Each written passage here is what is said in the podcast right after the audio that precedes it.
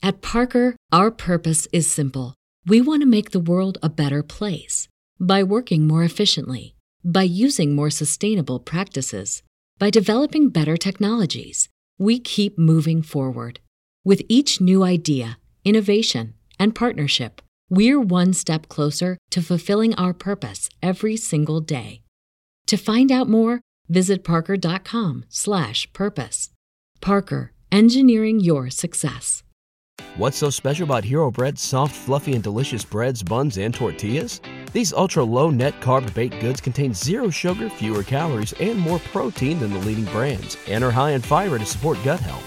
Shop now at hero dot co. Ladies and gentlemen, please take your seats. The show is about to begin.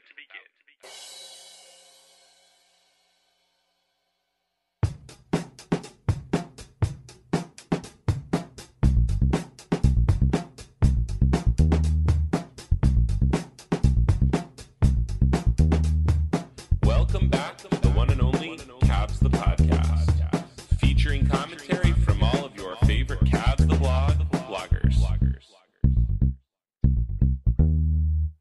Now, sit back, relax, and enjoy.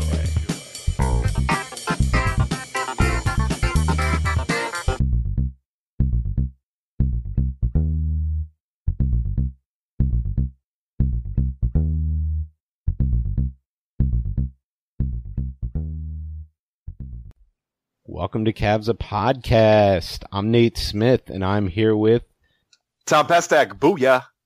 And Simo, all the way from Oz. Uh, all the way from, from Perth, Australia. So uh, we've got we've got a star-studded lineup here on uh, Cavs the Podcast. And uh, how are you guys doing? That's the most important thing. How are you holding up? Good. Better the last two days because the weather's been gorgeous. Oh, so yeah, we've been, been really spend, nice here. spending a lot of time outside. I've been doing a lot of yard work. So there's something very, you know, I don't know, human about. Yeah, it's just about, you know, like cutting your grass, overseeding your lawn, you know, borrowing tools from the neighbors. Although it is kind of funny. So my neighbor behind me, I've been borrowing stuff from him. And uh, I felt like, man, you know what? This guy just moved in. Like, I don't want him to think I'm a moose or whatever. So I brought him over a beer and a wet wipe, and I handed them both. And I was like, this is probably the only time anyone's ever going to hand you both of these things at once. Did he laugh? Yeah, he laughed. Nice, but, nice. What about what about you, Simo? Are lawns a thing there? Uh, they're a big thing here. Uh, Perth, we're we're kind of um, they they call people from Perth sand gropers. I don't know if you've heard that term, because this whole city is pretty much built on sand, uh, okay. which means that uh, the drainage is uh, is pretty serious. If you water your lawn, the water's gone very uh, very shortly afterwards. Um, there is a there is a lot of bore water here. We have a pretty good water table, so everybody's. Uh, Everybody works on their lawns uh, very carefully, uh, but your lawn will die in the heat over here very quickly if you don't look after it. So you can tell who's a serious lawn person and who's not by the amount of sand at the front of their house. Interesting. Um, interesting. Yeah, it's a, an interesting place over here. We're, we're doing fine. Uh, the weather likewise has been pretty good here. I don't know how I'd be coping if the weather was bad. Um, with the homeschooling that we've been doing, you definitely need to have some physical breaks for the kids. Like yeah, us. we've been... So yeah. Usually we do, like, so my kids are sixteen and ten, and right around noon, usually depending on their schedule and mine, we, we meet up with my mother-in-law who, who lives a few blocks away, and we maintain a social distance while we all walk together. and then, and then we go once in the evening and wave, wave at, uh, my wife's grandma's eighty-eight, and she lives with my mother-in-law, and so we, we, walk by the back window and wave at her, so to keep her spirits up. Aw, so that's sweet. Yeah, we try, we try, and then I sent Tom. I'll have to send you the picture, Simo. But I, I stole my uh, my ten year old's bike last night, and I was riding around, and it was the old uh, the the Chris Farley bit, fat guy on a little bike. Bike. So uh, yeah, we've been having fun. You got to keep it light. So, so that's been gotta, good. Yeah, you got to try to keep it light for sure. How's the how's the T P situation, Tom? We're good. I told you um, when we had Jason on the podcast that our man Jesse Mackey um, brought me a forty-eight pack. Okay, so, so we're you're good. Still, you're we're still good. good. Okay. We're still and good. Yeah. How's your wife doing with the homeschooling? You know, I, she's not alone. Um, I think a lot of the parents are kind of overwhelmed. So we've all been negotiating with the teachers, like, hey, here's what we'll work on, and here's kind of like going to be the nice to haves. And so there's been a lot. There's been a lot of that. You, you're putting on. on your project management hat, and yeah, exactly. These We're are gonna, stretch like, goals. Forgets. Yeah, these are stretch goals. Yeah, we're gonna worry about uh, reading and math, and you know what? We and the rest of us, we're about, just gonna take on some can, technical debt. Talk about social studies, and we'll go out in the backyard and dig for worms for science. Nice. We'll just consider social of, studies technical debt. Yeah. Well, I mean, for forever, right? You went to grammar school and you learned like English and Latin. And so yeah. I don't know what all this kerfuffle is about all these subjects, but, you know, whatever. But um, what is uh, – so, Simo, in uh, where you're at, are all the kids, like, being homeschooled right now? Pretty much. Pretty much. The the government was pretty slow to, to close schools. In fact, the federal government never really actually said that schools have to close. They It was a very slow kind of squeeze. Um, but by the time we – Uh, got to uh, taking our child out of school, there were very few kids left in class. Um, so effectively what's happening now is that if you're an essential worker, um, there are options at your school. Um, all public and private schools have to provide an option to look after children um, of those parents. Uh, but we, we were quite lucky in our situation. I, we pretty much pulled our, our child out of school. Um, she's in grade one now, um, as soon as we had the option of, of doing so. Um, so yeah, the, the, the schools are pretty empty and the, the streets are pretty empty. Um, I hear you on, on the stretch goals. Uh, I think yeah. our, our aspiration uh, is pretty much um, if we're all out of our pajamas at some time during the morning. That's a win. Bonus totally, time. Totally feel you there. That's why I go on the walks, to basically force myself to at least put on sweatpants or basketball shorts if it's warm enough, which it was today. So uh, on the on the toilet side of things, my um, we were starting to get a little thin on the ground, um, but uh, about about a week ago, my wife was uh, she went to one of the smaller chain supermarkets around here, and uh, she she happened to wander down. It wasn't even in the toilet paper aisle. There was just this corner of the store that had a huge pile of uh, toilet. Just sitting there, and the, the store was kind of empty, and she walked past it and did a double take, kind of looked at it, and you know when you find a really good car park on a on a really busy street, and you think your eyes don't work because you're reading the sign, and you can't, you still can't believe that it's it, it's just fallen into your lap so easily. So she's kind of looked at it for a while, looked around, like, and what's then the said, catch? "Yeah, I'm taking one of these." So she uh, she she grabbed one and brought it home, and uh, yeah, it was. Uh, It was like I imagine uh, people in medieval times when they brought home a, a, a wild boar for everyone to feast on. It was, uh, you, you, you got one of the king's deer. Yeah, yeah, it was a good score.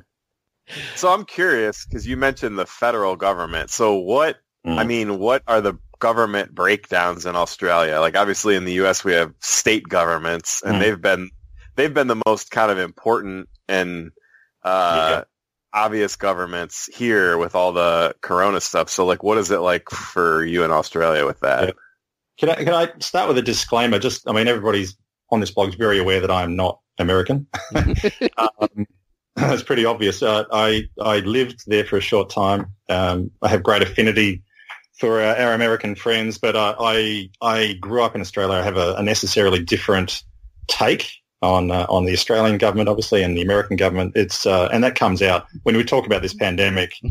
Uh, it's not just about science; it, it's about um, you know politics and, and social social norms and all sorts of things. So, if, if anyone has a problem with what I say, just just rem- just remind yourself that I'm I'm, hey. I'm not. Ob- if anyone has a if problem it, with what you say, they can take it up with Coles seven four one. Yeah, exactly. Right? They can ask for a refund. They can ask for a refund. Our, our claims department will get right on that. So actually, this is really funny. I have a funny Coles story today. So I was actually wait. I want him to answer the oh, question. Okay. Sorry, okay. sorry. Go ahead. okay. Uh, Coles stories. We're not two hours into this yet. add, add that to the list. Add that, add that to the run sheet. Um, Yeah, so the, the states here, we have fewer states. We've got a, what, uh, six or seven states, uh, or some of them so are territories. So they call them states and not provinces? Uh, yeah, we've got five states and two territories. So okay. There's no real difference in how they're managed, uh, not okay. not in any practical sense. Um, but they're, they're, they're, I would say the American states have much more um, much more uh, power and sway. Um, it's much more, I understand it, much more of a, a cobbling together over there, and the federal government has less Uh, less power, whereas in Australia it's um, it's quite unusual to see a state take uh, take the lead on anything if the federal government is interested in, in how a situation plays. So it's been um, very interesting. The, I'd say the main difference here with the whole COVID response was that uh, the federal government could have easily come out and said all schools across the country need to close. All right, um, but they, they really didn't do that. They left it up to the states. We saw... Um, and I think the, the political um, persuasion of the, the state governments plays a big role as well. Um, there was some. There's a state here that has um, a, a Labor government, which is the uh, the non-conservative side of the, the political spectrum over here, which is different to the federal government. Now, they uh, approached the government and said, listen, we're going to close the schools. You, you need to call a press conference and explain to the to the Australian people why we're, why we're breaking away. So... Uh, They sort of shared the, uh, the the lead there, and I think that put pressure on the government to then the federal government. So that what, is to so you have your main two parties are Labor and what's the other one? The Conservative okay. um, Party, or the Liberal Party. Okay, it's Got a it. little confusing. yeah. Uh, so you could think of the uh, the Labor Party as being similar to the Democratic Party, I suppose. Okay. Uh, in the States, that's kind of how it works. Um, and, and is that, Labor is that more the Labor Party in England as well? Yeah. Yeah. So, is your do you feel like that your politics um, and the mechanisms are more closely related to the United Kingdom than America? Yeah, I'd say U K. Okay. okay. Now you uh, have a P M, right? You have Prime Minister. That's right. Okay, and yeah. then you have you have a national parliament. That's correct. Okay. Um, you, I'm not, not sure if you guys would be aware that we've had a, an awful lot of prime ministers over the last uh, decade or so. Yeah, so, yeah. I was aware that you had a lot of political uh, turnover. Yeah, yeah. So the parties themselves have been in power for the you know the normal amount of time between elections, but uh, yeah, politics, like a lot of countries, has got a little bit toxic. Um, but the difference between uh, the U K, sorry, the Australia and the States is that the leader can get uh, removed quite quickly by the the Parliament uh, if things are, are going badly, and they'll, they'll just put another face up there, whereas. Uh, You guys have a lot of power invested in the uh, the office of the president, so yeah, yeah, yeah, for sure, for good or ill. So, do you guys like honor the crown of England still? Is that some kind of formality since you were a colony? Well, uh, you, they are part of the Commonwealth. We we are part of the Commonwealth, and we had a big vote, um, probably what maybe ten, fifteen years ago now, uh, in which we uh, there was a big push to become a republic. And to, to separate from the crown formally, and uh, the prime minister at the time wasn't a fan of it. So when they put up the uh, the questions that could be uh, the put to the public, it was um, it was designed in such a way that would make it very hard for, for the republic push to to succeed. Um, so it was sort of uh, it was hamstrung from the start. It was a very popular idea, and I think um, people would still like to be separated formally from the crown. So, yeah, technically we're part of the Commonwealth, but there's a there's a, a fair bit of antipathy directed towards uh, towards the crown, as there is. Really? Well, yeah. Look, I, I know the the, uh, the royal family is still fairly popular in the U K, but they're nowhere nowhere near as popular as they used to be. Um, well, so why? I mean, I guess where the rubber meets the road. I mean, w- what does it really matter at this point? Like, what what's if you were to make that change, what would like improve in people's lives? Isn't that all? Isn't that whole thing just kind of symbolic? Yeah, yeah, very much so. Although you know, we had a prime minister removed from government by the Queen back in the nineteen seventies. Oh, well, that's not symbolic. That's pretty no, real. that, that, that was real. So the Governor General, um, who is technically um, answers to the Queen and not the Prime Minister. That's that's the whole link of the Crown in, in Commonwealth country. Ah, uh, okay. okay. So, yeah, the, the attorney, sorry, the Governor General recommended to the to the Queen that the Prime Minister be removed, and he was removed. Uh, uh, and I think that's where a lot of the antipathy comes from. So, you know, how how dare this uh, this royal structure on the other side of the world uh, dictate our politics to us? So, I think I think since then the Queen uh, and her you know, advisors have been very um, hands free off to become yeah hands off, and they, they kind of know that Australia wants to be independent. They just we just haven't got the uh, the balls to do it yet.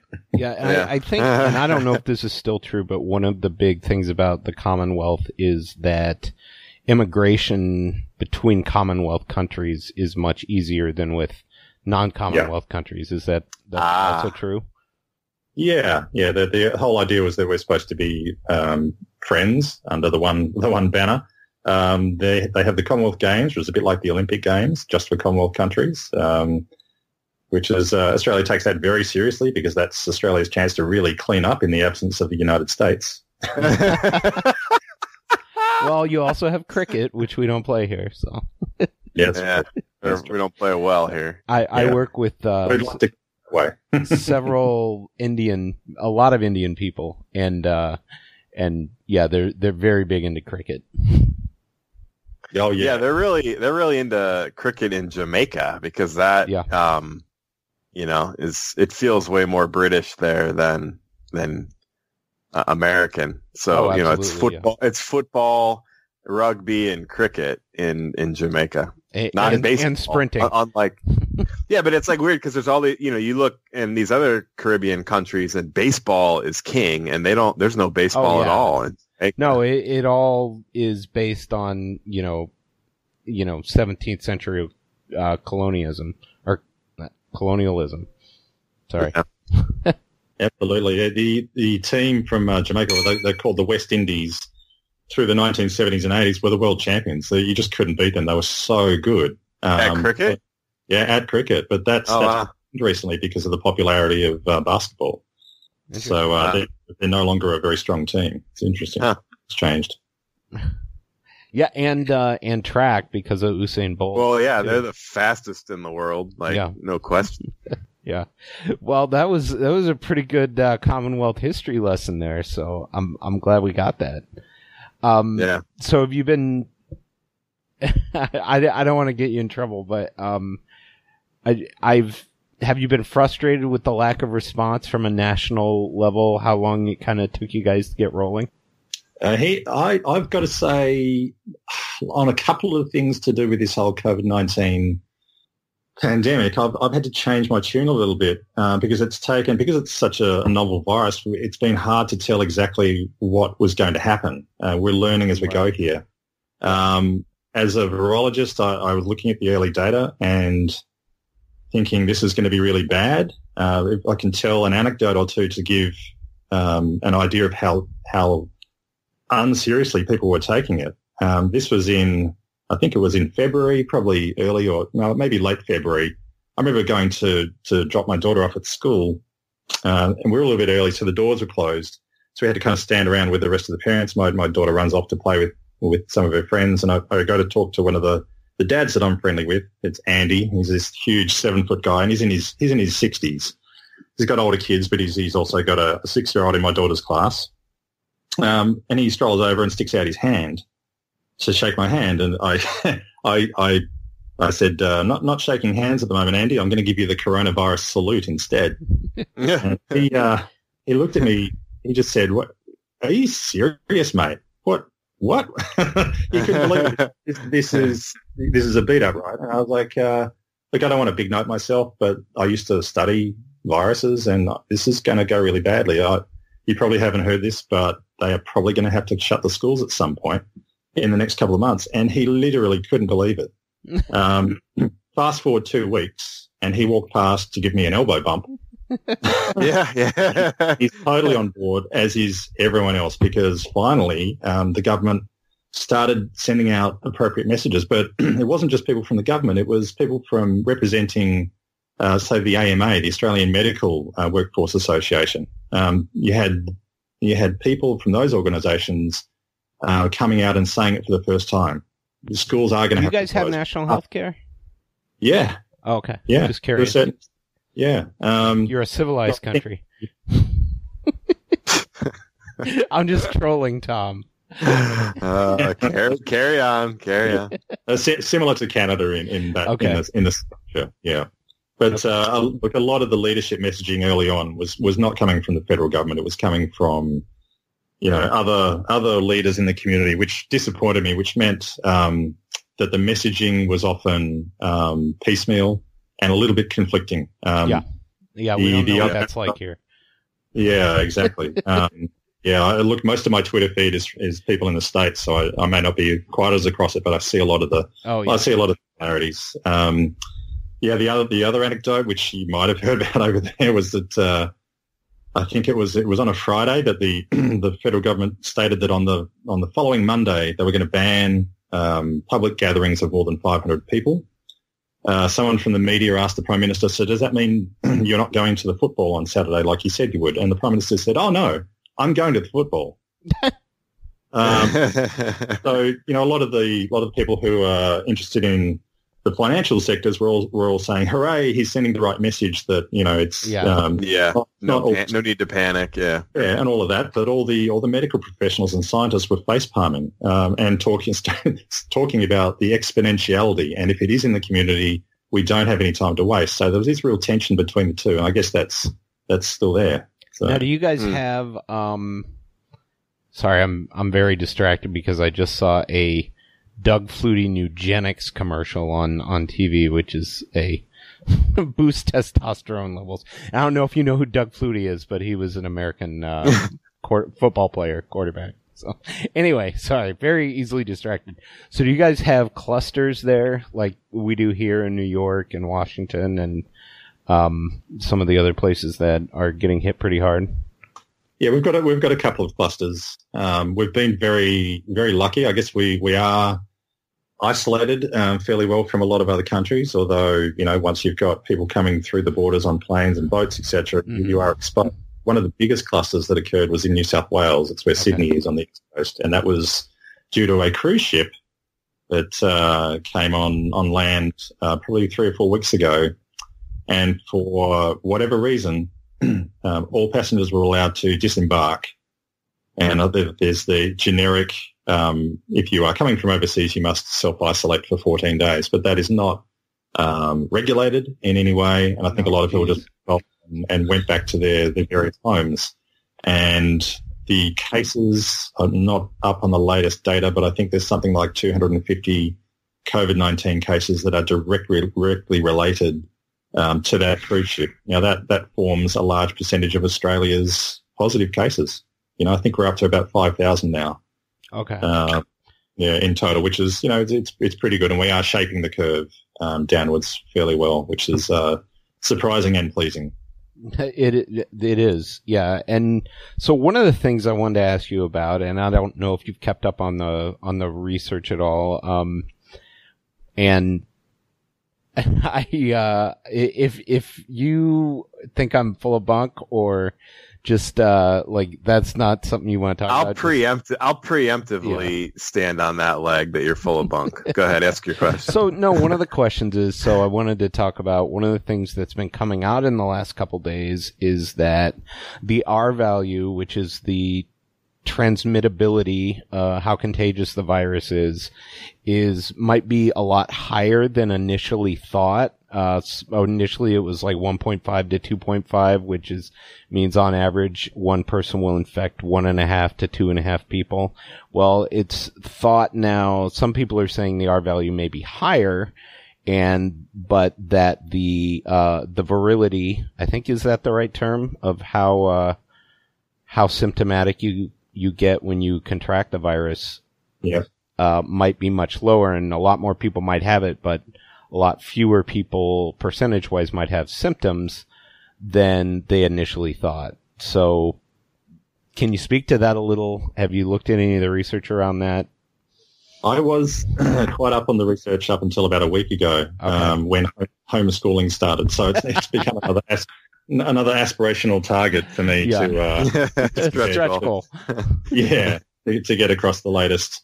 Um, I was helping uh, a friend over in Melbourne put together a weekly digest of the latest research because we, we know quite a few very busy medical professionals who could use this information, but they okay. you know they're just busy to sit down and, and research it themselves. Um, right. Which I can forward to you guys if you want to read it. But oh, absolutely. Um, uh, I just haven't been across it in the last week or so. Okay. Um, I don't. I'm not aware of the R naught value changing that much. I, I still understand it to be around two and a half people um, per infected individual. If that's gone up a little bit, it wouldn't surprise me. Um, the, the thing that's changed since I've been watching this pretty closely has been the uh, our understanding of the asymptomatic transmission. Um, I think early information out of uh, out of China and uh, uh, the W H O were in there uh, doing some investigations in, in February. They seemed to think that there was not very much asymptomatic transmission at all. They didn't see outbreaks uh, in schools. They weren't seeing lots of teachers getting sick. Um, so they, I think they that informed them in some way. Um, but I think it's I think it's asymptomatic adults that that have since been shown to be the problem. Yeah, and um, just in case anybody listening doesn't understand what that means, that basically means you can transmit the virus while not actually displaying any symptoms. Yeah, yeah, yeah exactly. Um, and I think the, the symptoms for, for everybody has been fairly consistent. You know, they talk about the the, um, the fever and a and a dry yeah. dry or a dry cough, um, and if, when it progresses, you start to have difficulty breathing. Uh, I read a report last night that um, it, it was talking about medical professionals um, dealing with patients who were a little bit blue and really struggling to breathe, or um, struggling to breathe more than they normally would, but didn't seem to think they had a breathing problem. So it can be a little bit sneaky if it's infecting people who don't have other diseases or, you know, comorbidities, as they call it.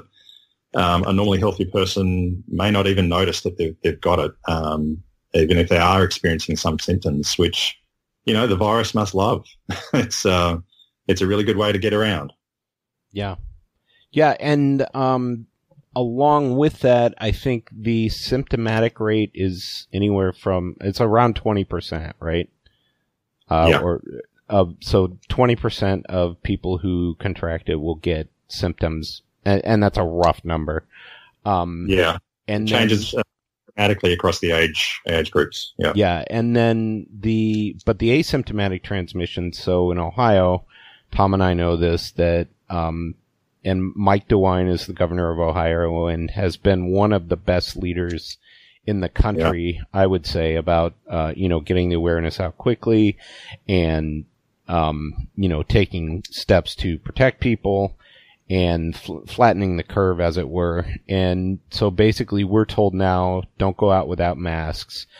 Um, and that's a big change from, you know, the W H O until last week was basically telling people, well, masks might do more harm than good because you're more likely to, you know, not know how to use the mask and and touch your face when trying to get the mask on and off. And so basically it's come out, well, you can get it by breathing uh in the same space as someone else, or um one of the things I read was that they're they've seen a lot of transmission in churches, and they think part of it may be the singing, in that you yep. transmit the virus out, it projects more.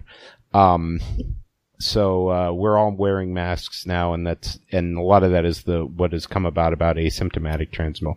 Yeah, uh, more knowledge is always good. Um, it is, um, and a lot of it is guesswork as well. We're we're right, looking absolutely. at this um, as a as a respiratory virus, and we know how other respiratory viruses are, you know, promoted in the in the community. I love how you, I love how you say that. Respiratory. Okay, so yeah, is sorry. How do you say aluminum? Yeah, I was just going to ask the same question. Do you know what? It, uh, al- al- al- aluminum. Aluminium. Aluminium. Yeah. Uh, yeah, you say aluminum over here, people look at you like you're crazy. So. Yeah, yeah, yeah. yeah. So uh, at my old job, I had an engineer I worked with. I might have said that, res- respiratory. So is it an res- eraser or a rubber? Uh, on the back of your pencil. Both. We both. You know, we, can, we can have it both ways. You know. Okay. Sorry.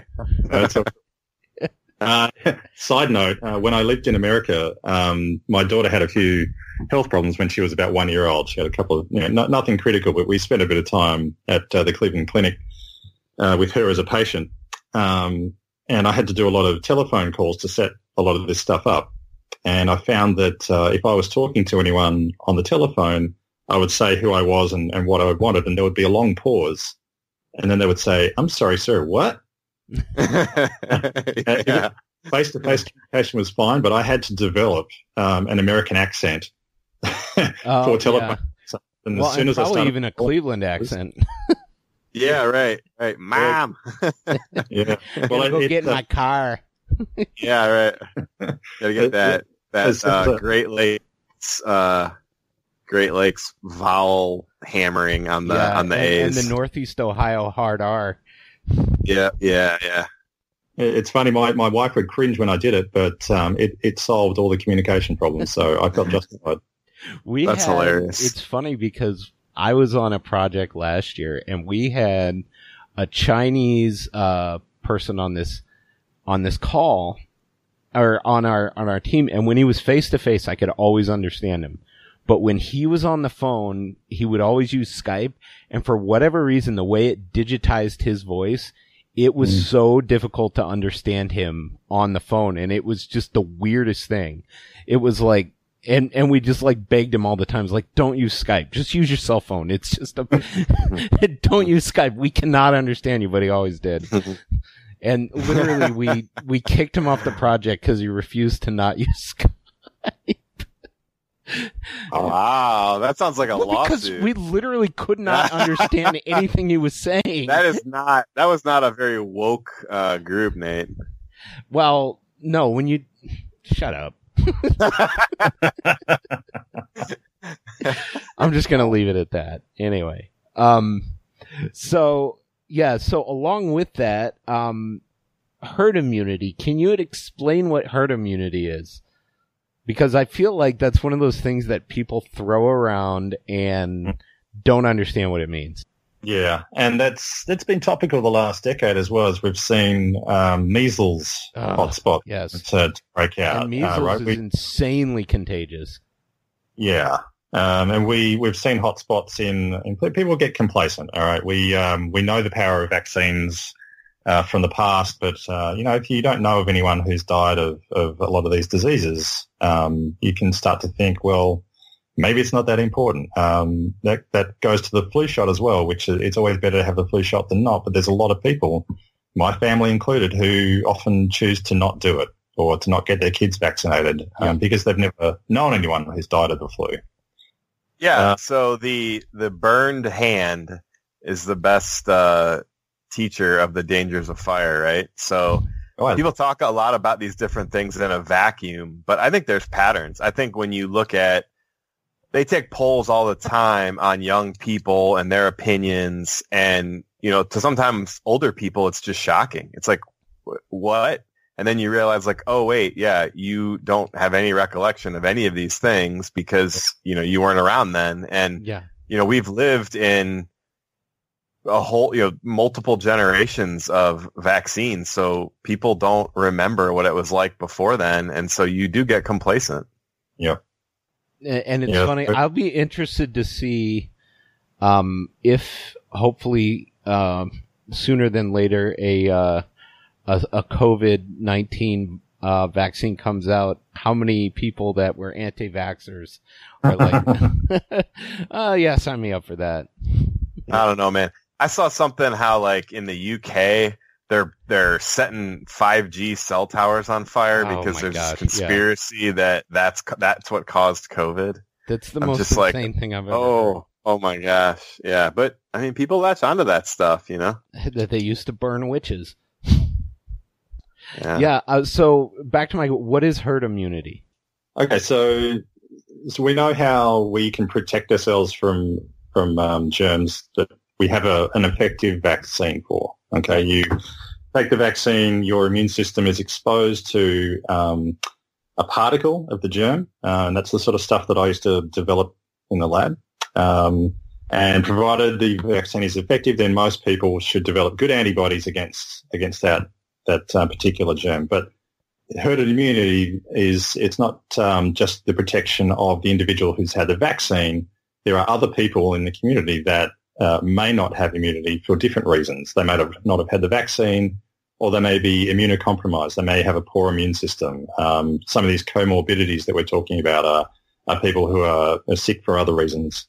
Um, so herd immunity is, is you can think about it in terms of you protecting those amongst us um, that can't be vaccinated or can't fight the bug for whatever, whatever reason. Um, an example of that could be Um, so the bacteria meningococcus, which can cause uh, meningitis, um, most people have that living harmlessly in your throat, okay, and it doesn't cause disease, but it can get into your bloodstream, bloodstream and cause infections. Um, now, if that if that um, particular bacteria is transmitted to someone, if you don't have the, the vaccination, then it, you'll probably have a, a reasonable load of that, that bacteria living in your throat, and you can give that to someone who might get really sick. So that that's a good way to think about herd immunity. You're uh, you're really protecting those people who who otherwise uh, might die from something that you won't. Okay, and and one of the so one of the concepts around that is the more people in a large group, and and correct me if I'm wrong here. I'm I'm I'm not reading off anything. I'm just trying to summarize mm. it or you know put this thought into words. The more people in a large group that have an immunity to a disease, the less likely the people that don't have that immunity are to get it, basically. Yep. Okay. Yeah, you, you need uh, a large proportion of people to be immune or vaccinated okay. uh, for herd immunity to actually work. Um, having said that, though, we still don't, if we can translate that to COVID nineteen, we still don't understand how much of the virus disappears after someone has recovered.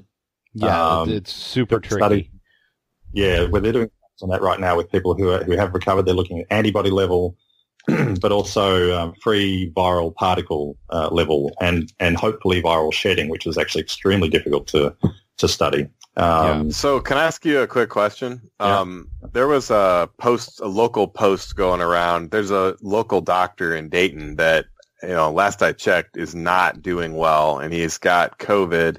And they were asking for plasma donations of people that have already recovered from COVID. Mm-hmm. So, like, what, what is that experimental, or is that like a yeah. viable way to to get him antibodies right now against it, or, or how does that work? There's potential for that. Yeah, uh, it's not proven, so it is experimental. Um, they they are doing those kind of studies right now, as I've said, from from people who have recovered. They're looking at the serum. The, uh, the um, the different types of antibodies. Those are the I G uh, compounds. There's a there's a whole range of them. The, some of them are in your blood. Some of them are in your mucosal areas, like your throat and your um, your esophagus and your mouth. Um, so they're they're looking at that now. But if they're you know if they're giving that to him or they're asking for it, um, I would hope that he's part of a study and they're not just doing it anecdotally. You know, n equals one. um, I would hope that they're they're doing it properly. Um, As, well, you know. Do people, I mean, is that a viable procedure for other things where you're like, oh, oh yeah. this so guy's literally, doing... Tom, that is hundred-year-old technology um, that they literally had. When did serums first get started use, first get used? Around one hundred years ago, right? Yeah, yeah. All, all, uh, my understanding was that it, it kind of took off in popularity during the, the World Wars. Uh, yeah, from I'm not World sure War it was the, One. Yeah. So it yeah. like replaced leeches as the uh, preferred method of um, getting the healing powers from one person to another or whatever. I don't know. Yeah, you can have an immune response against other people's red blood cells. Um, uh, but generally, if you if you clean up the blood, you put it through a centrifuge and you pull out the cells and you're just providing the plasma, which has antibodies and a few other... Oh, okay. More, so that's that's more. the whole point of it. Okay, gotcha. I didn't realize. Yeah. yeah, they they often use um, a preparation called I G in, in hospitals where they've taken out uh, just the generic antibodies uh, from someone's from someone's blood. And if someone's undergoing like a really full-on uh, systemic inflammation, you can give this person the plasma, and it generally dampens down the inflammation. Um, it doesn't necessarily stop the um, the cause of the inflammation, whether it be a viral infection or something else, but it dampens down the inflammation. That's that's been in use for, for a long time.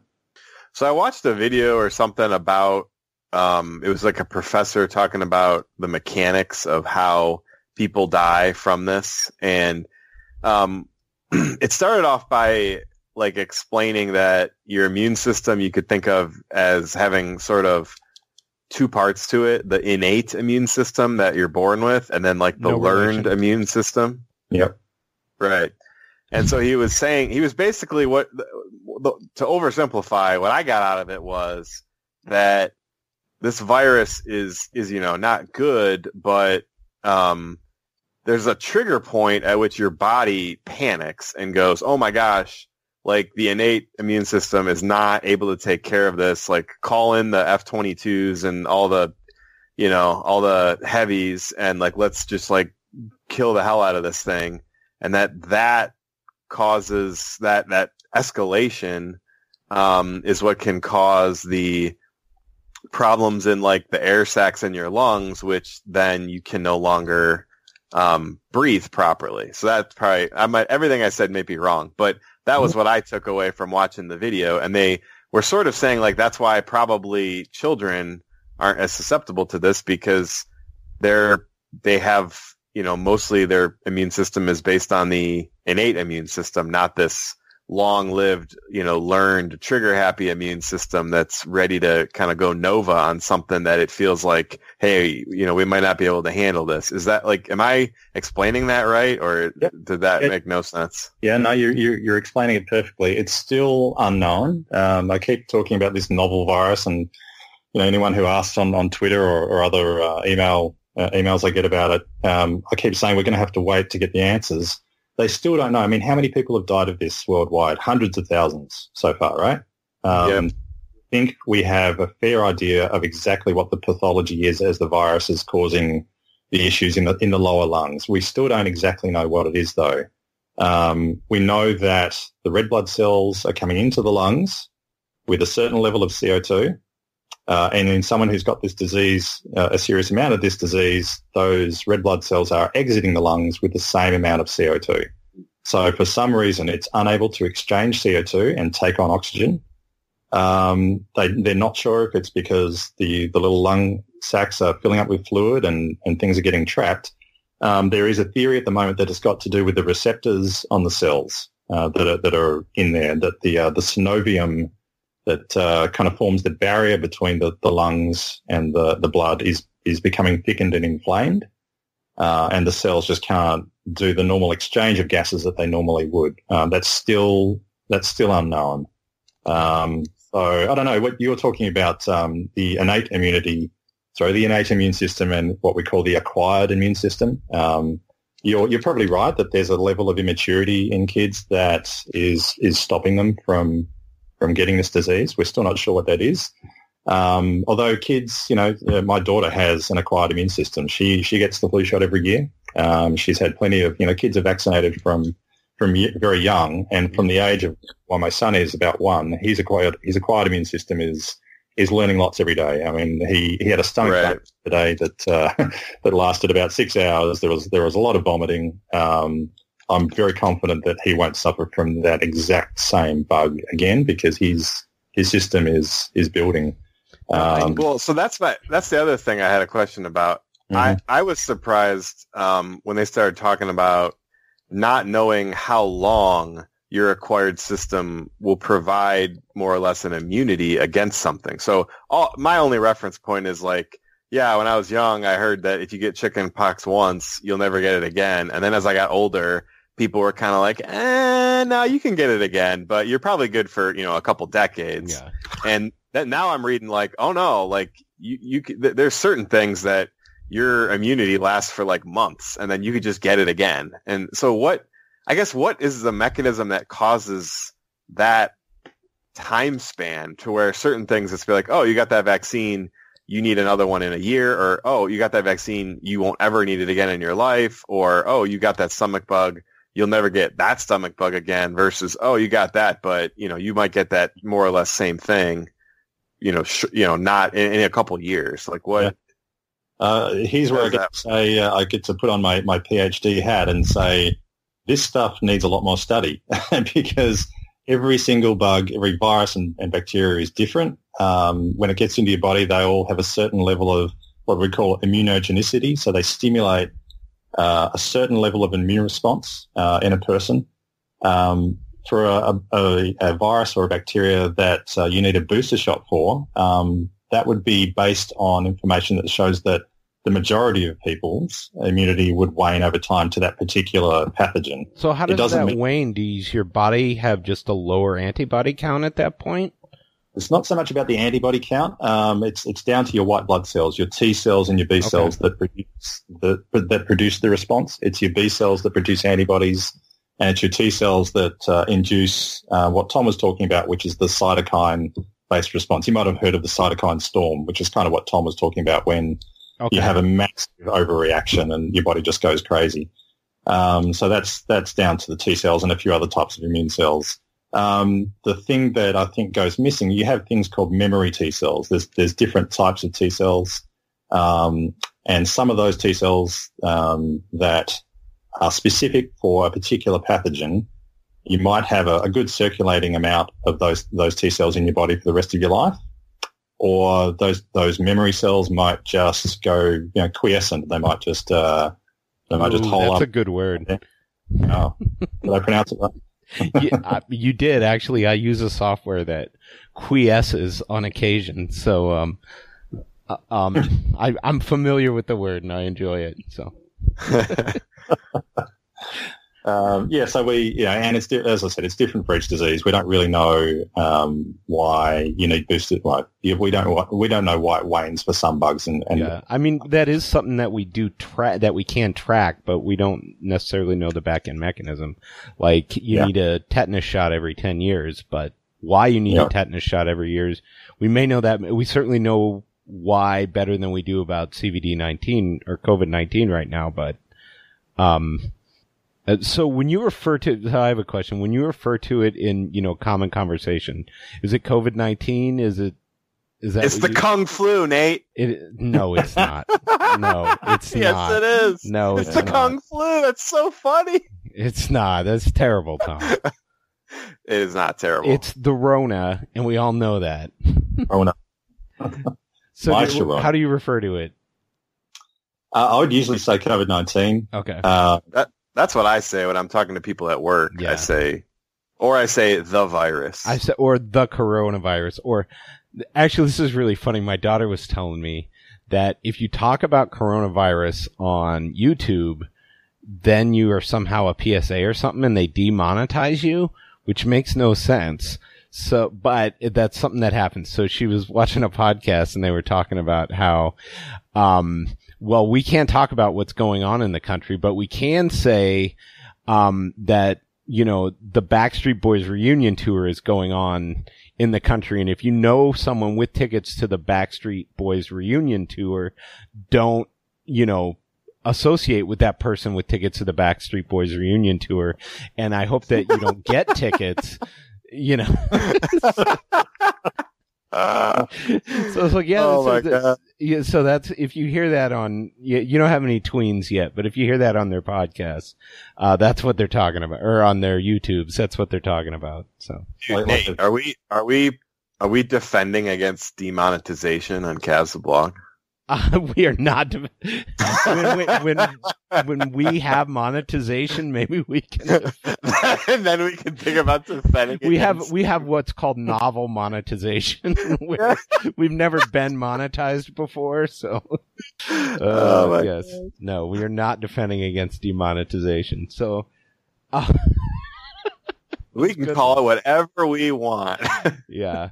So, in terms of, so I. One of the things I wanted to bring up with you, have you heard of this new study around the B C G vaccine, which is the uh-huh. tuberculosis vaccine? And one of the things that they're discovering is that countries um, that have a larger, uh, that have a national tuberculosis vaccine program, uh, like India, seem to have a lower mortality rate than Uh, countries that don't have that in terms of COVID nineteen.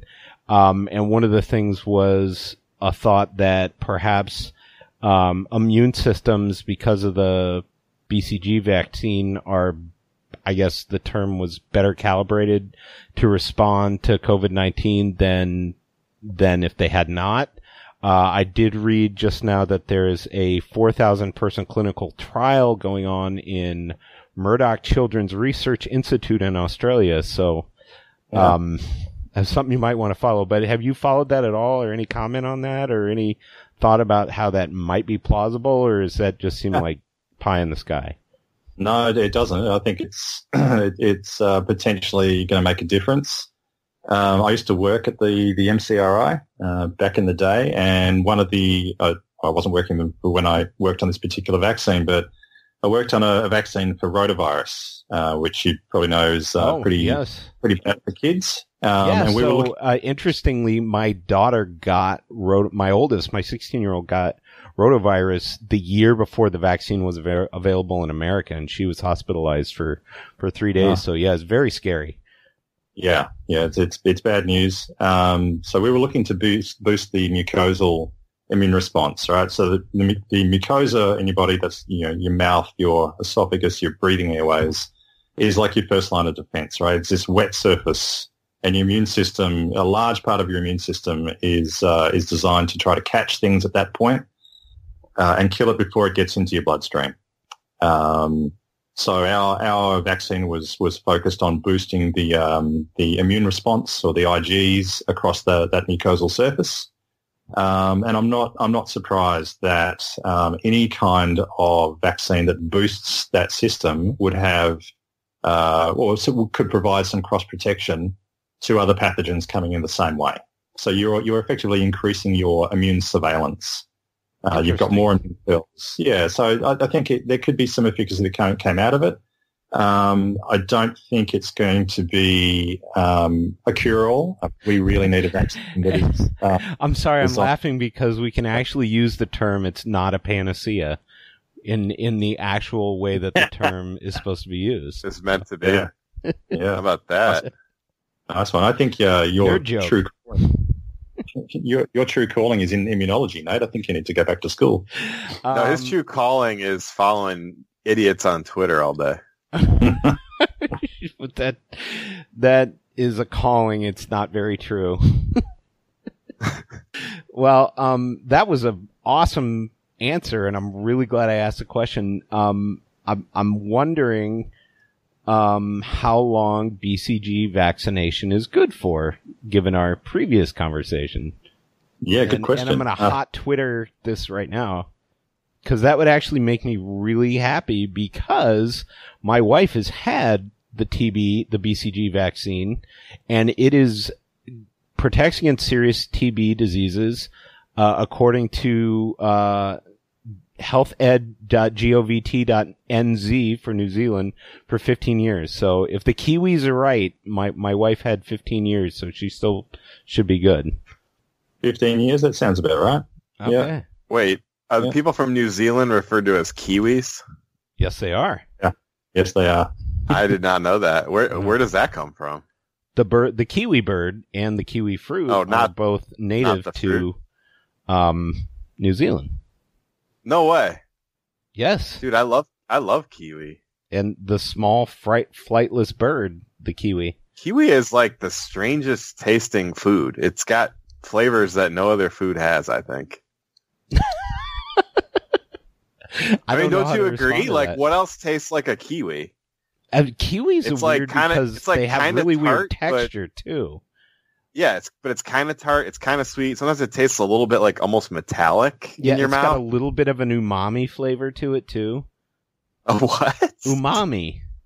You don't know what umami is? It's the, it's is that the, like eel?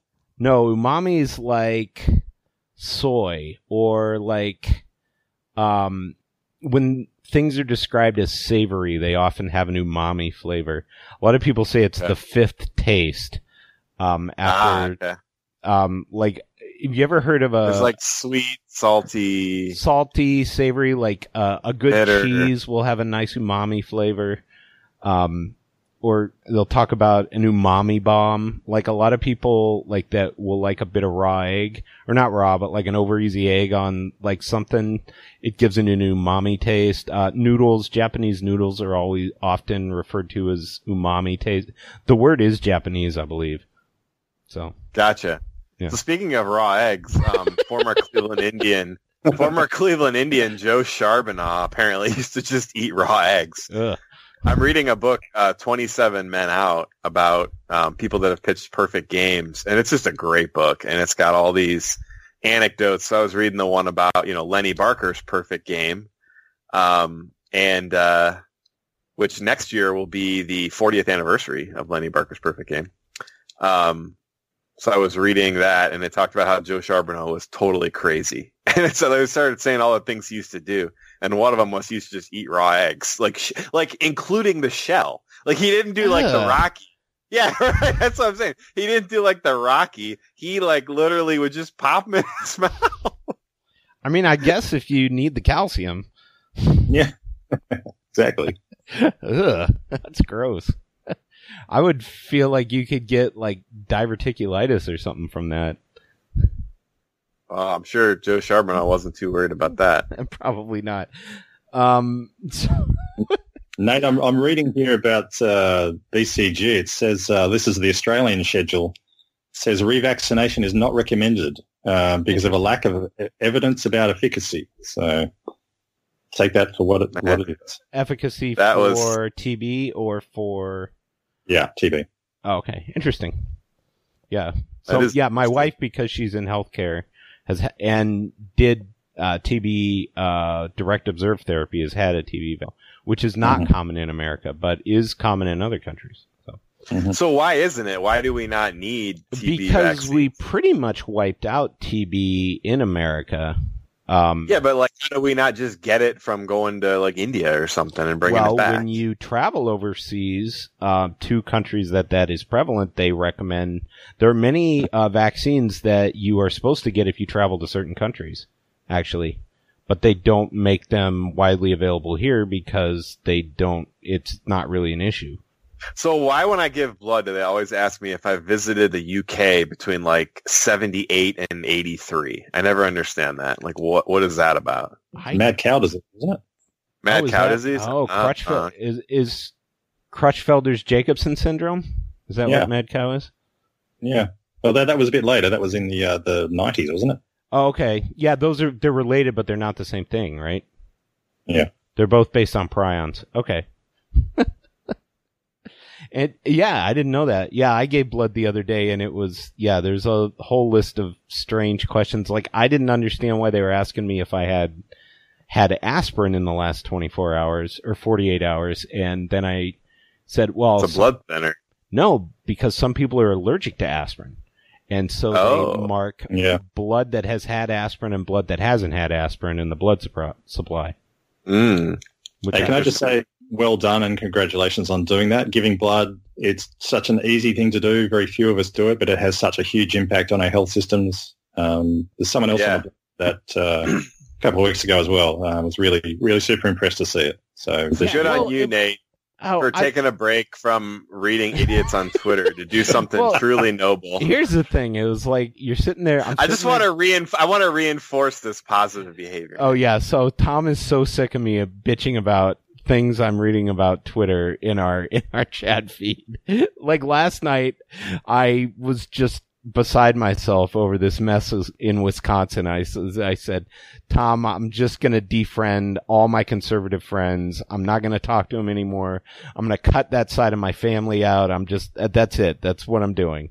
And Tom was like, well, you know, if I don't have the time to go publicly denounce the shenanigans in Wisconsin on Twitter right now. Uh, so if you, you feel like you do what you feel like you need to do, it's basically Tom's response. I was like, okay, maybe I should stop being an asshole to Tom was my answer to that. So there you go. Our relationship is like an old married couple. uh, indeed, indeed. Well, I think Tom is gets the um Tom's the only one that returns my text is basically what it is. Tom's too worried about me to not return my text. So um anyway, thing speaking of things that make me mental, um so I don't know if you have followed the whole anti-malarial drug uh debate, uh chloroquine. Am I pronouncing that right? Do you yeah, know? Yeah. Well, I think spot on there. Oh, chloroquine. Maybe, but I, I want to hear how you pronounce it. Yeah, chloroquine. Okay. Chlor- chloroquine, yeah. Okay. And, uh, and basically there have been clinical trials that show it may or may not help, uh, alleviate, uh, COVID nineteen symptoms. Um, and obviously it needs a lot more study. Have, what's your opinion of A, the whole debate, and B, you know, whether this is a good idea for people to be prescribing it. Uh, and, uh, and you can choose whether or not to answer the second question, because that was kind of loaded. Yeah, sure. So, Listen, I, I knew that there was in vitro information that's, you know, um, in test tubes, information that showed that it was uh, it was able to inhibit the virus. That's uh, coronavirus.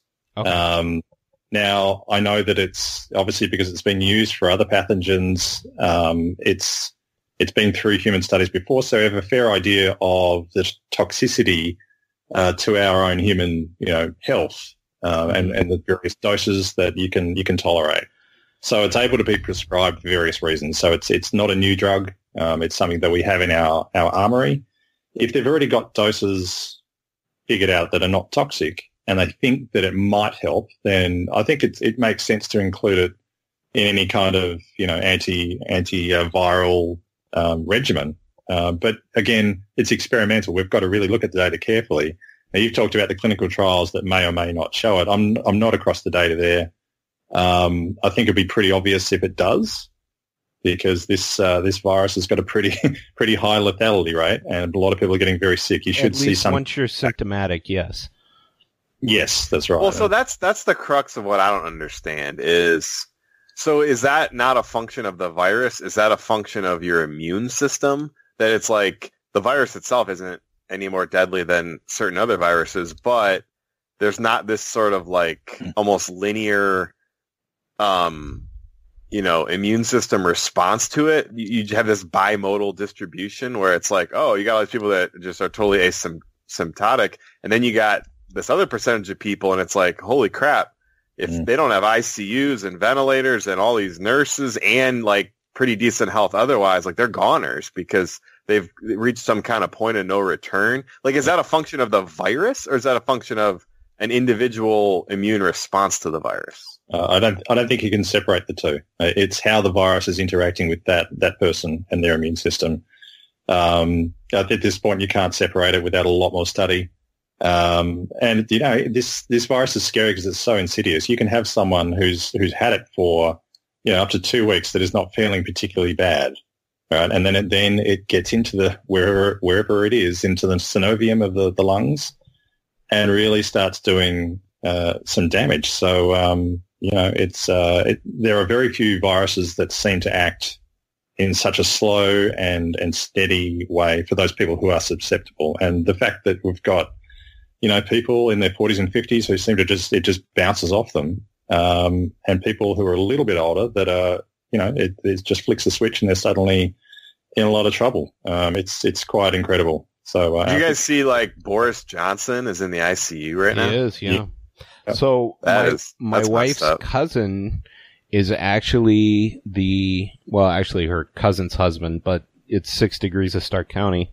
Uh, we're in Stark County, and um, she, he is the first person that has been intubated that has lived and been released, and then been extubated and released, that's had COVID nineteen. So he's unbelievably fortunate, because everyone else in Stark County who's had that has uh, passed away or is still intubated. So uh, yeah, it's it's super scary, and I don't, I mean they really have not figured out a rhyme nor reason um, to why some people are getting it, and some aren't. One of the things that I had asked somebody, had I told them I was going to talk to you, and they had asked me, well, does uh, blood type seem to affect who's who's getting, uh, who's reacting to this virus and who isn't?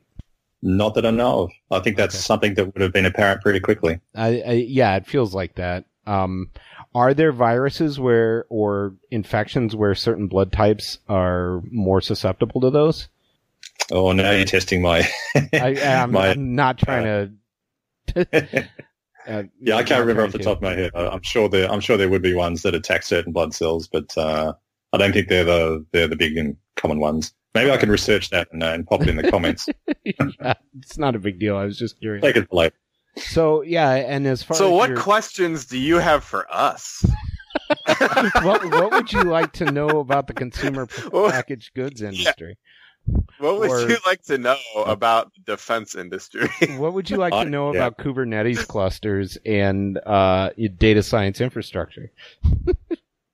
Guys, I, I listen I listen to you guys riff off each other, uh, podcast after podcast. I don't need any uh, particular... I feel like I know a lot more about your lives than, than you do about it. Yeah, you probably do. Yeah, that's probably not a good thing. It's always entertaining and educational, so uh, you know, don't don't. Well, uh, well don't I stop feel like what... this is far and away the most educational one we've ever done. So I really appreciate oh, you you being here and doing it. It's I I have learned a lot. I hope you have, Tom. Oh, totally. Yeah. No, I mean, when you answered that first email from me, it was amazing because I was like, you know, I've spent way too much time watching YouTube videos, reading articles, talking to family that are in the medical field. And it's like some of this stuff was just really bothering me. And then, you know, I just, you sent one email and I was like, yeah, okay. Like, I mean, it just kind of put me at peace. It was informative. It was pretty upfront about, yeah, here's what we know, here's what we don't know. So I really appreciated you taking the time to do that. It was, uh, that was, that was awesome. So thank no, you. It was fun. And as I said in my email, I, I can't believe my son uh, stayed quiet enough for me to actually write it. oh. yeah. So uh, a couple more things I, I, I just want to go over. Uh, so one of the things I just want to say about chloroquine, um, and then, you know, the, the, the fear is that if it's overprescribed, you're going to have people that are affected by the side effects of the drug, because it's not a drug without side effects. And it definitely, for people with heart issues and that kind of things, can cause real complications. Um, and the other thing is uh that you can produce shortages for people with uh things like lupus uh that that actually need that drug. So that, you know, a real danger there, but just wanted to qualify that. And uh then the other thing that I wanted to ask about um was uh what do you feel like what do you think of this N B A bubble idea, where they basically go to this, go to a closed off, quote unquote, community in Las Vegas and basically have the rest of the N B A season. Now, obviously, it feels like a ridiculous priority at this point, and they're talking about doing rapid testing for that. Do you feel like any of that is realistic, or are we just being silly?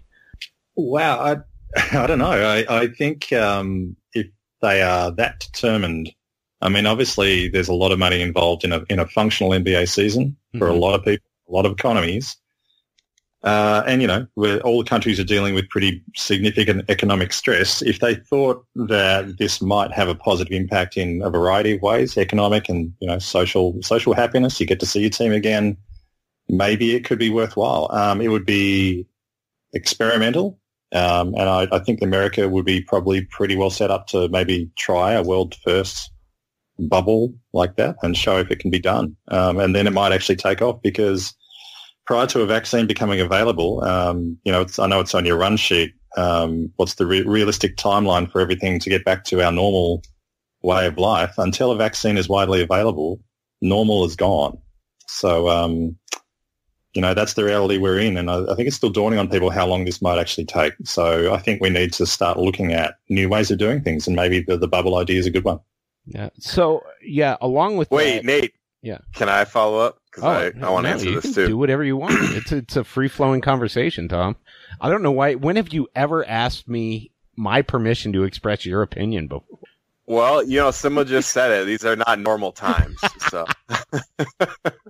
no, but I was gonna say that I think it's a good idea. But Nate, you remember getting uh, getting dunked on by Jameel Hill, right? For, you know, for insinuating that a logical, rational thing being, in this case, that, um, you know, We're celebrities that travel all the time and that, you know, are exposed to so many different people that travel a lot would be good candidates to test.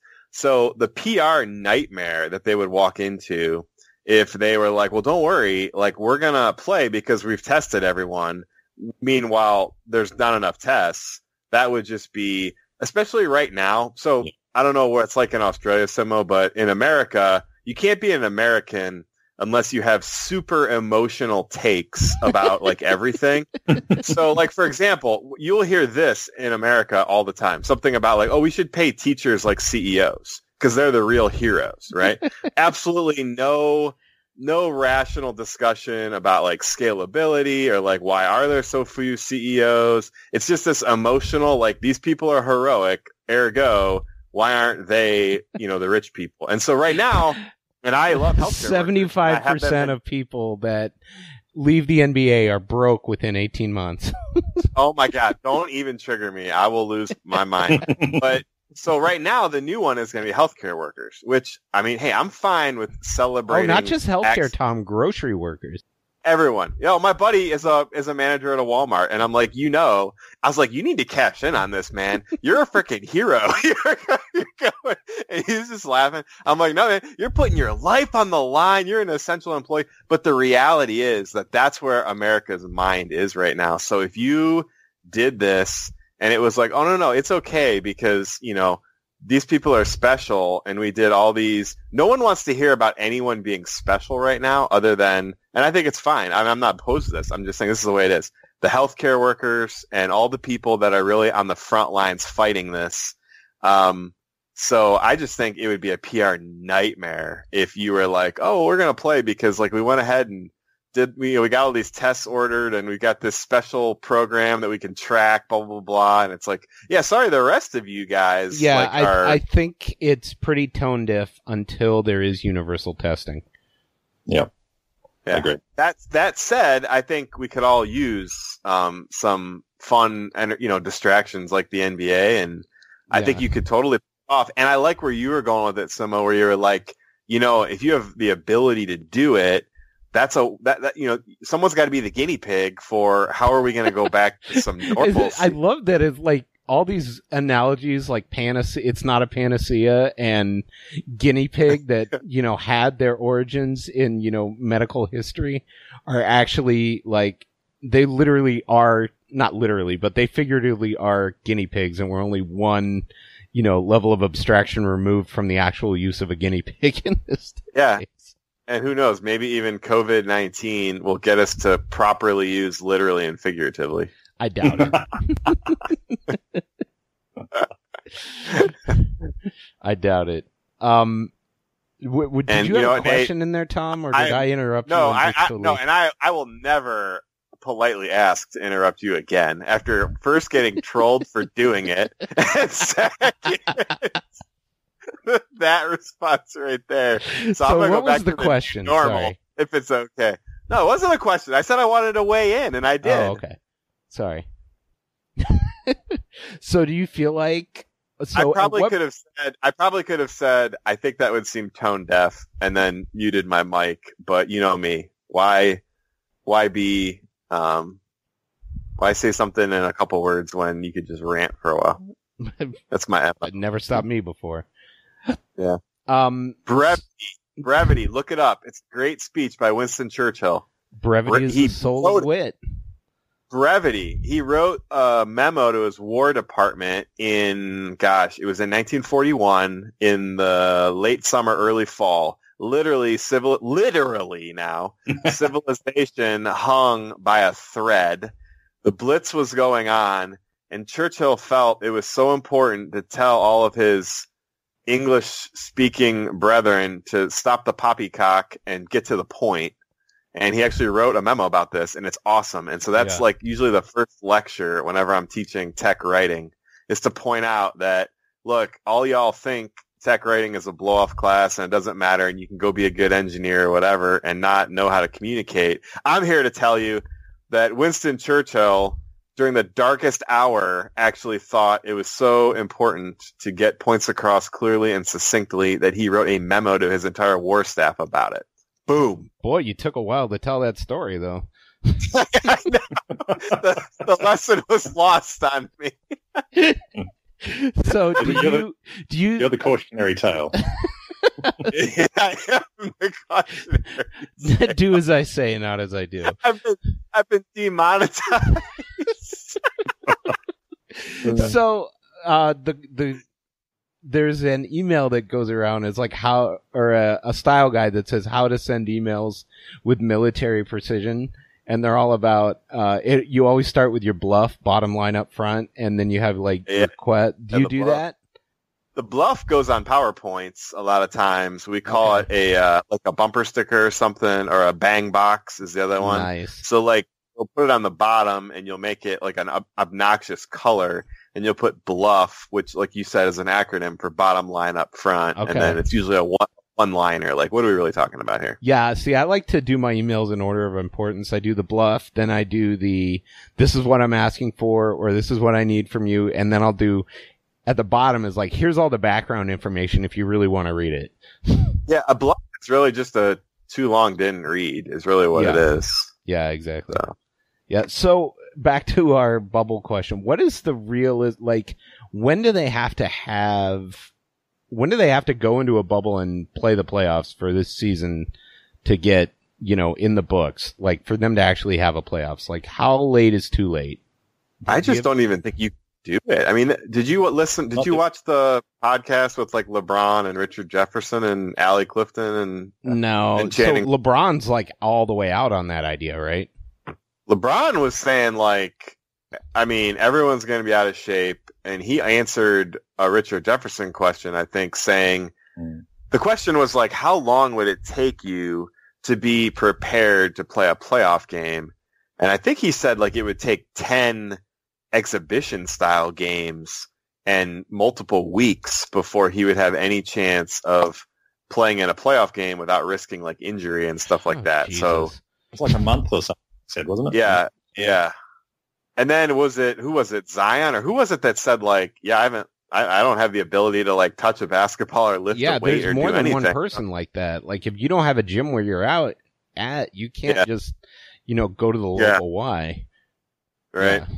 I mean, that brings up a question that was on my my topic sheet of how fat have you gotten since you started self-isolating? Oh, my God. Have you gained... Okay, I, so, you know, I've my joke, lost. Have you gained the COVID nineteen yet? No, I've lost weight, Nate, because... Of course you I have. No longer, well, I no longer go out and have a massive three thousand calorie lunch at an Indian buffet three times a week.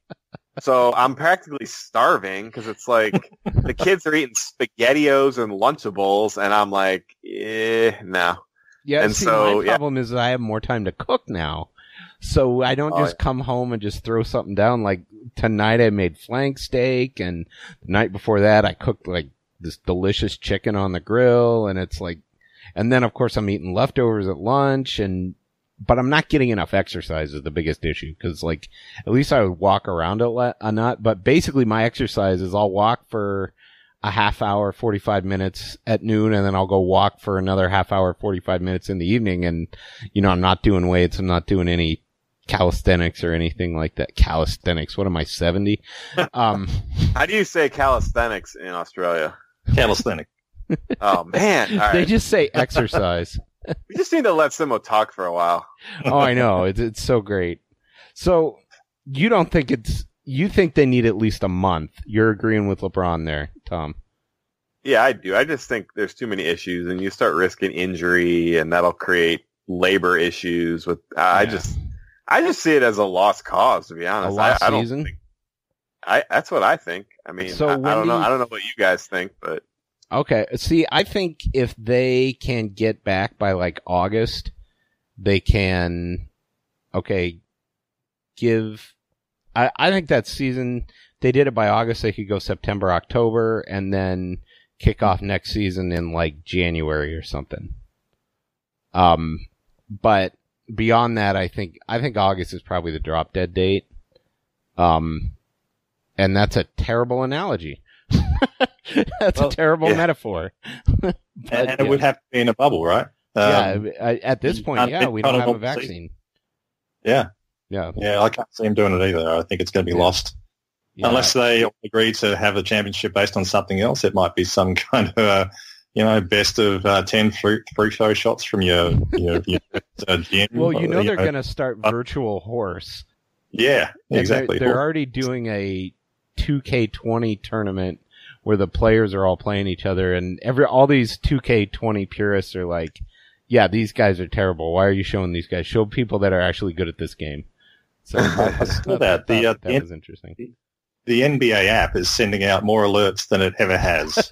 and, and that's one of them. It's the two K challenge. Yeah, I, I don't know who it that's was. Funny. It might have been you or somebody else, but it was just like, you know, stop spamming me, N B A. This is getting rid. I think it was you that tweeted I think that, that was wasn't it? Yeah, yeah, yeah.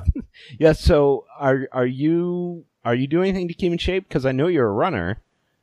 Yeah, a runner and cyclist. Um, was a triathlete many years ago when my when my body uh, obeyed commands. Um, yeah, I'd say I. It's interesting. My my level of exercise hasn't been great. If my wife is busy at work.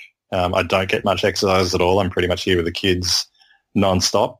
Uh, I get some walking in, but that's all. But her her hours have actually reduced. Um, in some senses, her one part of her job is uh, her private work has kind of dropped off the cliff. So she's now home a lot more, and my fitness is on the way up. I'm actually able to get out for a jog and a, a ride every every yeah, couple of days. Yeah, I guess you can jog because there's nothing stopping you. Do you jog with a mask on?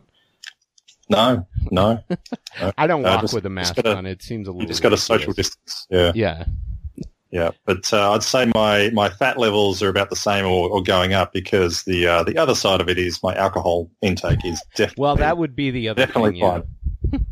fine. yeah, and that, that's a direct that's a direct result of the homeschooling, I think. So, what's your drink of choice? I'm a gin man. You're gin. Oh man, there you I, go. The Me one too. I can't do it all. Oh, that's the only one I do. Yeah, I'm I'm a rum guy. That that's my hard liquor, and then of course if it's not that, it's beer, and then occasionally one. Yeah. I'll yeah, do I, vodka I every now and again, but yeah, I don't discriminate. I'm given a choice. Yeah. um. Okay, so wrapping it up here. What's the stupidest thing you've done during quarantine? And I think Tom has a story about this. Yep. No. Oh, I thought. Oh, you just want mine no. first? Or? Yeah, you kick it off. Someone's like, I don't do stupid things, so I'm not gonna say it. I, I, I don't know if it's stupid, but uh, I I tend to, um, in certain situations, react with a, a large project which often costs money, and I ask my permission. Uh, sorry, permission of my wife after the fact. Uh-huh. um, so, you, you, I, are I you went, like me? Do you collect hobbies? Uh, kind of, yeah. yeah. Like you get so into something, you got to have the best and all that, you know. Yeah. That kind of thing. Yeah, I don't like cutting corners. So if I get exactly. into it, it's whole hog and it becomes a bit of an obsession. Uh, because I, I was a lab scientist and I haven't been in the lab for a decade, I, I get these urges to start uh, being a bit of a scientist at home. So a couple of years ago, I started making my own soap. Uh, and, and, oh, wow. and actually started actually started selling it. I got a business name and the whole deal. Um, Which is, you know, wow. a little bit of that, but it's it's gone on the back burner since I had a, a second child. Um, but the latest thing is that because of the, the lack of hand sanitizer uh, in Australia, I don't know what it's like over there, but you can't get it anywhere. You can't buy ethanol from anywhere. Um, so I, I went and bought a still, and I'm going to start producing it myself. Nice. Ooh. Well, the beauty of that is you can't go blind with hand sanitizer if you make methanol instead of ethanol. Yeah, yeah. I'm thinking of uh, pulling off the methanol and selling it, to, selling it to people who are dumb enough to buy it, and keeping the good stuff for myself. Yeah. Well, there you go. That's a good idea. Well, I've heard you can do. Can you get isopropyl rubbing uh, alcohol there? Uh, you, I think you can make it, but it's it's not as easy as as methanol. Well, no, I mean, can you buy it there? Oh, no way. Buy it? No. Oh, you can't. It's just nothing because you I've, can I've, make I've your own a, hand sanitizer with aloe and isopropyl rubbing alcohol. Yeah, you can. Yeah. But, yeah. So ethanol or isopropanol do just as well at destroying the life. So. Yeah, interesting. um, so you're making your own soap? Nice. So, Tom, what is the dumbest thing you've done during quarantine? Hmm. Well, last night was dumb. So I. Uh, so the thing that I do that's dumb is my consumer habits are still like I'm a poor college kid. So I look for like sales and I think like, well, you know, I, I'm frugal in an irrational way. You know oh, what I mean? It's way. Like, so like I'll do, I'll do stupid stuff. Like I'll buy like the real cheap sprinkler or garden hose or something like that. Cause it's like, oh my gosh, a garden hose, like who's going to pay like fifty bucks? And then I always end up regretting it when my hose has a billion holes in it and I'm getting soaked. Trying to do, you know, trying to use the thing that I skimped on years ago. So I noticed my neighbor was um, aerating his lawn, had re- had rented a Core aerator, This was Sunday night. And so I went over and I was like, oh, I was like, Alan, uh, I would not That's a mind. Nice looking aerator you got there. Yeah. It's like, would you mind if I, and here's the thing. I didn't realize this now. They don't only give it to you for like days or hours. They actually have like odometers on them with timers and stuff. Oh, wow. And he's like, well, let me look and see how many hours I have left. I was like, come again? He's like, oh yeah, it's fine. I still have three hours and I'm done. I was like, oh, okay. So those things are mammoth and they're, they don't turn. So you get a heck of a workout trying to core aerate your lawn, but I finished aerating it and my front lawn is a disaster. It looks like a war zone. So yeah, I, mean, I, aerated I was telling you the other night, I'm in the same boat because I got this giant pin oak that loses its leaves like a month after everything else. And so it's always snowing when all the leaves are down. So I literally have just leaf, dead leaf patches and acorn, you know, trench pits in my, in my front yard from this enormous pin oak. So that's a, my pin oak story yeah. by Nate Smith. So continue. Awesome. so, so, um, basically, I have all this grass seed that I've had for years. I probably bought this patch kit when it was like three for one or something. So I have seed that's been unopened for a long time. And I'm thinking, okay, well, I aerated it. Now I need to overseed. So then I go to my other neighbor and I'm like, hey, Pete, do you have a spreader? And he's like, yeah, sure. So I borrow, I borrow his it's, spreader. It's like so, stone soup. So, so last, so I, I, I spread all the seed, and then um, it was basically like I'm looking at the weather forecast because, you know, there's no point in putting down seed if you're not going to really water the heck out of it because it'll dry out really fast. And if the seed dries out or if the soil's too dry for the seed to get into wet soil, all you did was feed the birds and basically waste money. So I was like, ah, uh, fifty percent of rain, that's not great. I probably need to get out here and, and water what I just put down. So I've got two different, I've got three different types uh, of sprinklers, okay? And I've got all these different hoses. So I go take the one hose that is on the front that I don't use that much. And I'm like, well, I use the one in the back. I don't, it's going to be a hassle to like disconnect all that stuff. So I'll use this one. And I had a, I had a suspicion that, you know, one of the sprinklers, maybe two of the three sprinklers, like wouldn't work right. But I was like, okay, there's three sprinklers here. I, I'm going to find some way to get some water onto this area that I just overseeded. So the first sprinkler I put on has wheels, and it's like one of those ones that's like, you know, it's got like the rotating head or whatever. And actually, I was, you know, kind of pleasantly surprised because it was working. I was like, huh. Why did I think like this thing, you know, didn't work? Because it's working totally fine. So I get out there, I put it down, I'm kind of setting it up, I'm adjusting it so that it, you know, it sprays the area that I want it to spray, and the head pops off of it and hits me. I'm not kidding you. Like it, it literally just pops up in the air like it was something like bad, you know, comedy series. And I'm like, okay, now I remember why I thought this might not work. Um, so I go on to the next sprinkler, which is more of like a heavy duty version of one of those like sprinklers. It's got this giant stake you stick in the ground. So I was like, okay, I'm pretty sure this one was, this was the one that I thought worked, you know, before I embarked on any of this stuff. So I was like, all right, we got this. Um, nope. It totally like did not work at all. Um, it, I, I couldn't, I couldn't even get the water. Most of the water was spraying out of the connection versus going through the sprinkler. So I'm standing here and it's like, this is just a giant mess. Is this clogged or what's going on? So I'm like, well, this isn't going to work. So I have a third sprinkler, like one of the old, you know, sixties era sprinklers where it just goes leisurely kind of back and forth. And it makes, it looks like a rake, you know, on top or whatever. The pattern it makes is kind of like a rake. So I was like, okay, well, this thing is um it doesn't move, so it just stays like in one spot. So I was like, oh my gosh, this is such a pain. So I grabbed a sprayer, like a like a nozzle.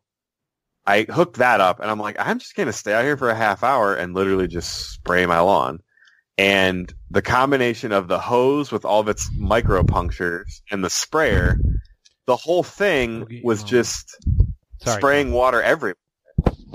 And it was almost like a joke. I started laughing. I was like, well, I'm holding basically like a giant water bomb that's just, you know, going off in my hand like a sprinkler um, or like a sparkler. I mean, it felt like fourth of July, but with water.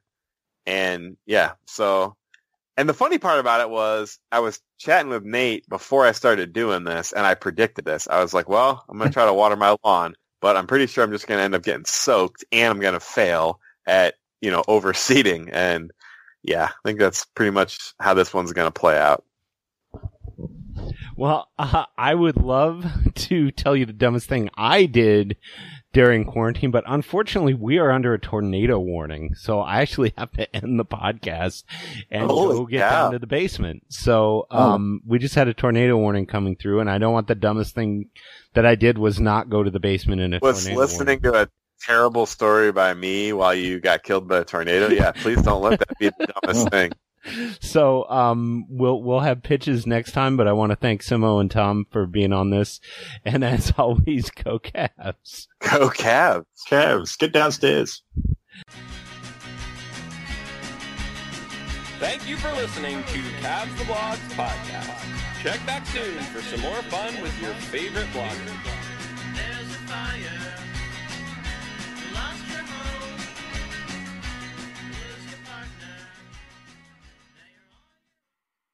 And we're out. At Parker, our purpose is simple. We want to make the world a better place. By working more efficiently, by using more sustainable practices, by developing better technologies, we keep moving forward. With each new idea, innovation, and partnership, we're one step closer to fulfilling our purpose every single day. To find out more, visit parker.com slash purpose. Parker, engineering your success. What's so special about Hero Bread's soft, fluffy, and delicious breads, buns, and tortillas? Hero Bread serves up zero to one grams of net carbs, five to eleven grams of protein, and high fiber in every delicious serving. Made with natural ingredients, Hero Bread supports gut health, promotes weight management, and helps maintain blood sugar. Hero also drops other limited edition ultra-low net carb goodies like rich, flaky croissants and buttery brioche slider rolls. Head to hero dot co to shop today.